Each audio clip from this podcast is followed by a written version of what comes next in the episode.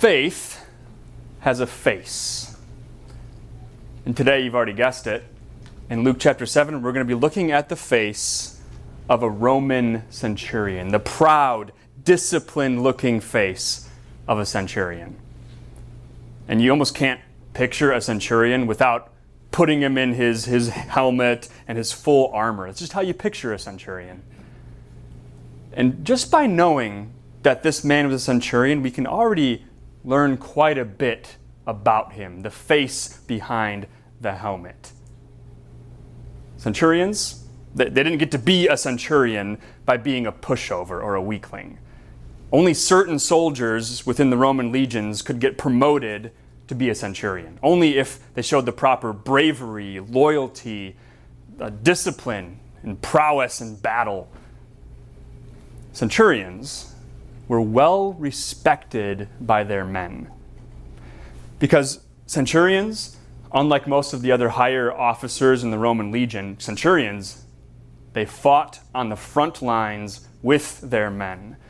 Usually, a centurion would, would be on the front line at the very end of the line, the most vulnerable, vulnerable position to lead the men into battle. The men respected their centurion, their leader who fought alongside them. Now, this centurion in particular in Luke chapter 7, we, we don't know for sure if he's ever fought in a battle. Um, during this time of peace currently, it seems like more likely he was acting more like the chief of police in Capernaum in that region. He would settle disputes, hand out discipline when it was needed, um, apprehend prisoners, basically keep the peace for the empire in the city of Capernaum and the surrounding villages. In this centurion, he seems like he's not only respected by his soldiers, but even by the rest of the people in the city. Reading this account, we get the sense that this centurion is not just a good commander, he's also a good man. And the gospel writer Luke here, he, he gives us a glimpse of who this man really was, a look behind the fancy helmet and the full armor, shiny armor he's got on. He lets us see past that to see the face of this person as a, as a real person who really lived in Capernaum at a real point in history. And when you take away the helmet and you take away the armor, maybe you'll find you have a lot more in common with this centurion than you might have thought. We all can probably find at least a few similarities, and, and some of us in particular probably can especially identify with this centurion. Maybe you have a centurion like personality right? Maybe do, do you like having your world being organized and disciplined, everything in the right spot? Do you take your responsibilities seriously and expect others to do the same? Do you have a, a mostly strategic mind, always putting together plans and then carrying them out exactly the way you wanted them to be? Maybe you've got a centurion mindset because you kind of get the sense that's what this centurion would think and the, the way he would act. And let's admit this about this centurion that people like the centurion with the centurion mindset and the centurion himself don't really seem like the type of people who would believe in some other kind of power other than what they already have. Someone with this organized, disciplined, practical mindset doesn't seem like a person who would put faith in a higher power, a higher authority, because that doesn't seem very practical. Doesn't seem very realistic. But even a centurion like this puts his faith in Jesus and demonstrates it in an amazing, powerful way. We end up wanting to be like this centurion. We look up to him. And we want to have one thing in common with him, especially. We want to get this compliment from Jesus. I tell you, I have not found such great faith, even in Israel. We find Jesus being amazed at the centurion's faith. He marvels at it. And Jesus being amazed at something, that doesn't happen very often. Actually, that, that word amazed or marvel, it's only used in connection with Jesus twice. The only other time that it's used is when Jesus is amazed at the unbelief of his hometown, the people in Nazareth who rejected him. So, not a word used in connection with Jesus very often. This is a very high compliment to say this centurion's faith was amazing to Jesus. So, so what made the centurion's faith so great? Why did Jesus marvel at it so much? maybe you could say there's, there's three big reasons why his faith is considered great. First of all, this centurion, he was not even a Jew, he was a Gentile, a non Jew. And Jesus, he, he had performed many miracles, and, and many Jews, they, they did show a great faith and trust in him as he preached and he did those miracles. But now he's saying, This centurion, he has even greater faith than, than my own people, the Israelites, who already expect and should know who this promised Savior is going to be. The centurion, as a Gentile, he didn't have this lifelong background in the Old Testament scriptures to recognize the coming Savior, and still, he knew exactly who Jesus was. He knew exactly what Jesus had the power to do. It's impressive. Reason number two why the centurion's faith was considered great is that he expressed it with a deep humility. He had a humble faith. You see this even in the request that he made. He's not making the request for himself to get something from Jesus. He's, he's got that sick servant, and he cares for that servant. He doesn't see that servant as just a resource, like, ah, if he's gone, I'll get another one. No, he cares for the man, and he wants Jesus to come and help him because he knows Jesus can help him. And maybe you see the humble faith of this centurion most clearly in the way that he approaches Jesus. Because you probably caught it, right? Jesus and the centurion in this account, they never end up actually meeting face to face. The centurion doesn't consider himself worthy for that to take place. First of all, right, he sends those Jewish elders. He sends them to Jesus, asking him to come and heal his servant. He figures, I can't have Jesus come to my house to come to me to heal my servant. I need to send someone else. But then Jesus comes, and as he's getting close to the house, he does it again. He sends out some friends, giving the message Lord, don't trouble yourself, for I do not deserve to have you come under my roof. That is why I did not even consider, myself worthy to come to you. The centurion understood how little he deserved to have the Son of God speak to him face to face, to have the Son of God enter into his house as a lowly sinner. He knew he didn't deserve that. And remember, this guy's a centurion. He's used to having his orders carried out without question. But he does something different with Jesus. He doesn't call on his great authority to make Jesus do a favor for him. He realizes Jesus, as the Son of God, he has full authority to act according to his will, however, however he wants. So the centurion humbly submits a request for Jesus to consider to heal my servant. And it's kind of interesting to, to contrast the way the Jewish elders looked at the centurion and, and the way he looked at himself you catch what those elders said? They said, This man deserves to have you do this because he loves our nation and has built our synagogue.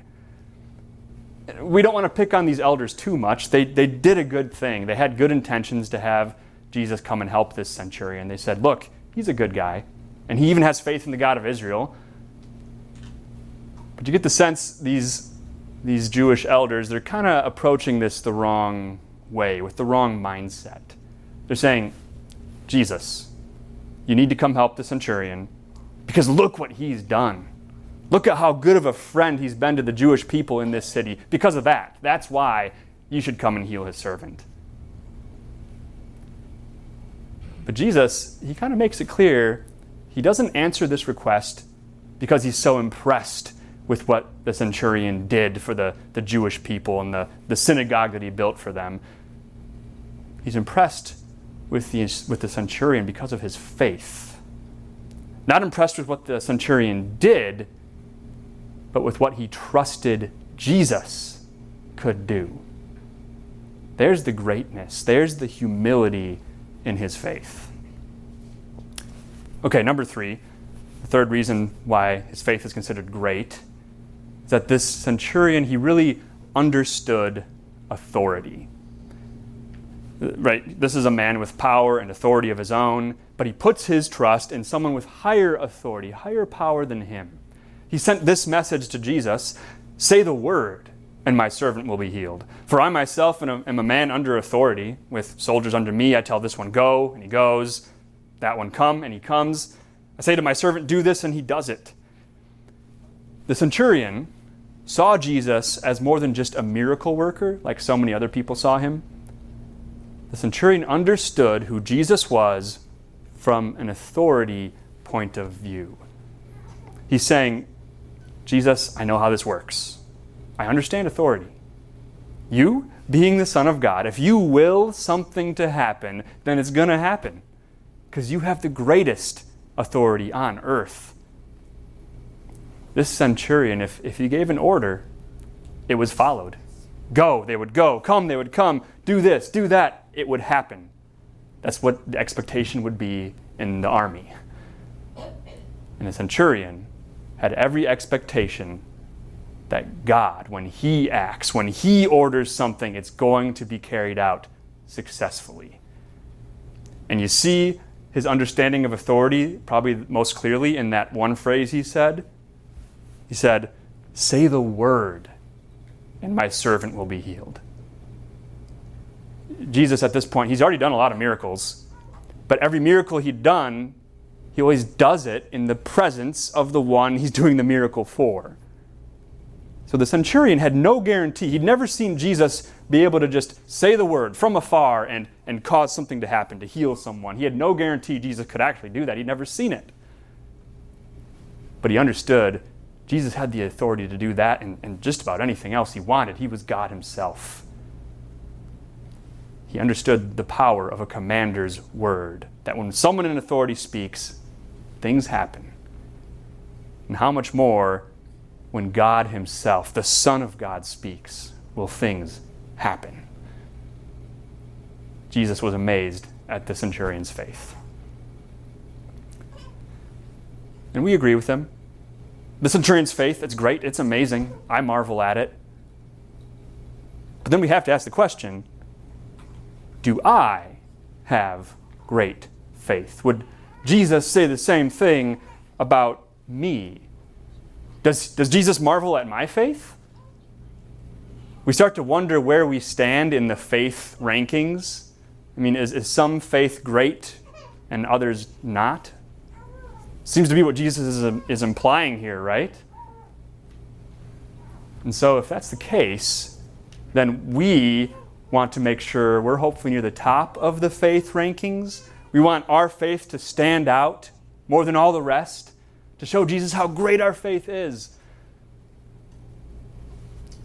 Maybe we, we end up being kind of like those Jewish elders who start to, to think of being deserving according to what one does or doesn't do. If we start looking so much at these faith rankings and thinking that we have to measure up a certain way, then we're going to find ourselves in trouble we might have this misunderstanding that, you know, I have to have this great faith because then if I do, Jesus will solve my problems like he did for the centurion. He had a great faith, so if I have a great one, Jesus is more likely to help me. It's only going to get us in trouble when we start thinking that way. When we start thinking that it's all up to what we do or don't do for our faith to be rewarded, for our faith to be answered, for Jesus to help us we're only going to get in trouble. We're only going to start to wonder if we scraped together a great enough faith in God's eyes. If we look to our own power to achieve something, to, to prove to God we deserve something, we're, we're in a bad place. Because we won't ever be able to measure up. Brothers and sisters, we need to put away the faith rankings. Jesus here is not challenging us to try and measure up and reach the same faith level as this centurion. That's, that's not the point of this account. Not at all. Faith? Faith is, is great and amazing. No matter how big or small it is, faith is faith, even if it's as small as a mustard seed. If faith is just all about us achieving our own power or proving something to God, that means we're losing sight of what kind of faith makes Jesus marvel. We're losing focus on what made the centurion's faith so great. So ultimately, in the end, what made the centurion's faith great was the object of his faith Jesus. Here, this centurion has great trust in a greatly good and powerful God. And so instead of us trying to cultivate this great, this great faith on our own to prove something to God, our faith becomes greater the more we look to the object of our faith. The more we look to Jesus, the greater our faith will be. We don't need to measure up. There's no faith rankings. We just trust in Jesus and His authority, His power to make things right. And just like the centurion, Jesus does marvel at your faith too. Because you know who Jesus is, you know what He can do, you know what He already did. Jesus saved us Himself even with all his authority. He could have sent someone else to go and save us, but he, he saved us himself. And I guess you could kind of think of Jesus in a way, he's, he's like a centurion. He's the heavenly centurion who steps down into the front lines with us in the battle against sin. In fact, Jesus, he steps out on his own to, to head to the cross himself, to deal with sin by himself, to do away with it once and for all. On the cross, he says the word is finished. And by his authority, by his power, it is carried out. Salvation is carried out. Sin is finished. And then he has the authority to bring his life back from the dead. Death is finished. Your healing it's finished, just like it was for the centurion's servant. Trust in, in the authority of God's Son to make things right. And if you are one of those people who maybe kind of has a centurion mindset, being organized and disciplined and practical, maybe you're not the type of person who would put so much stock in spiritual things or to rely so heavily on God when it seems like relying on yourself just it's more realistic, more practical. If that's your mindset sometimes, then maybe this centurion can be a good one to model your life after. This centurion, even though he didn't act the way we would have expected him to, he trusted God's authority to make things right. And in the end, that's, that's what makes faith great knowing how much we need Jesus, what he can and has done for us. Jesus does marvel at your faith. He really does. Because the object of your faith is him. And Jesus, he makes everything amazing. Amen.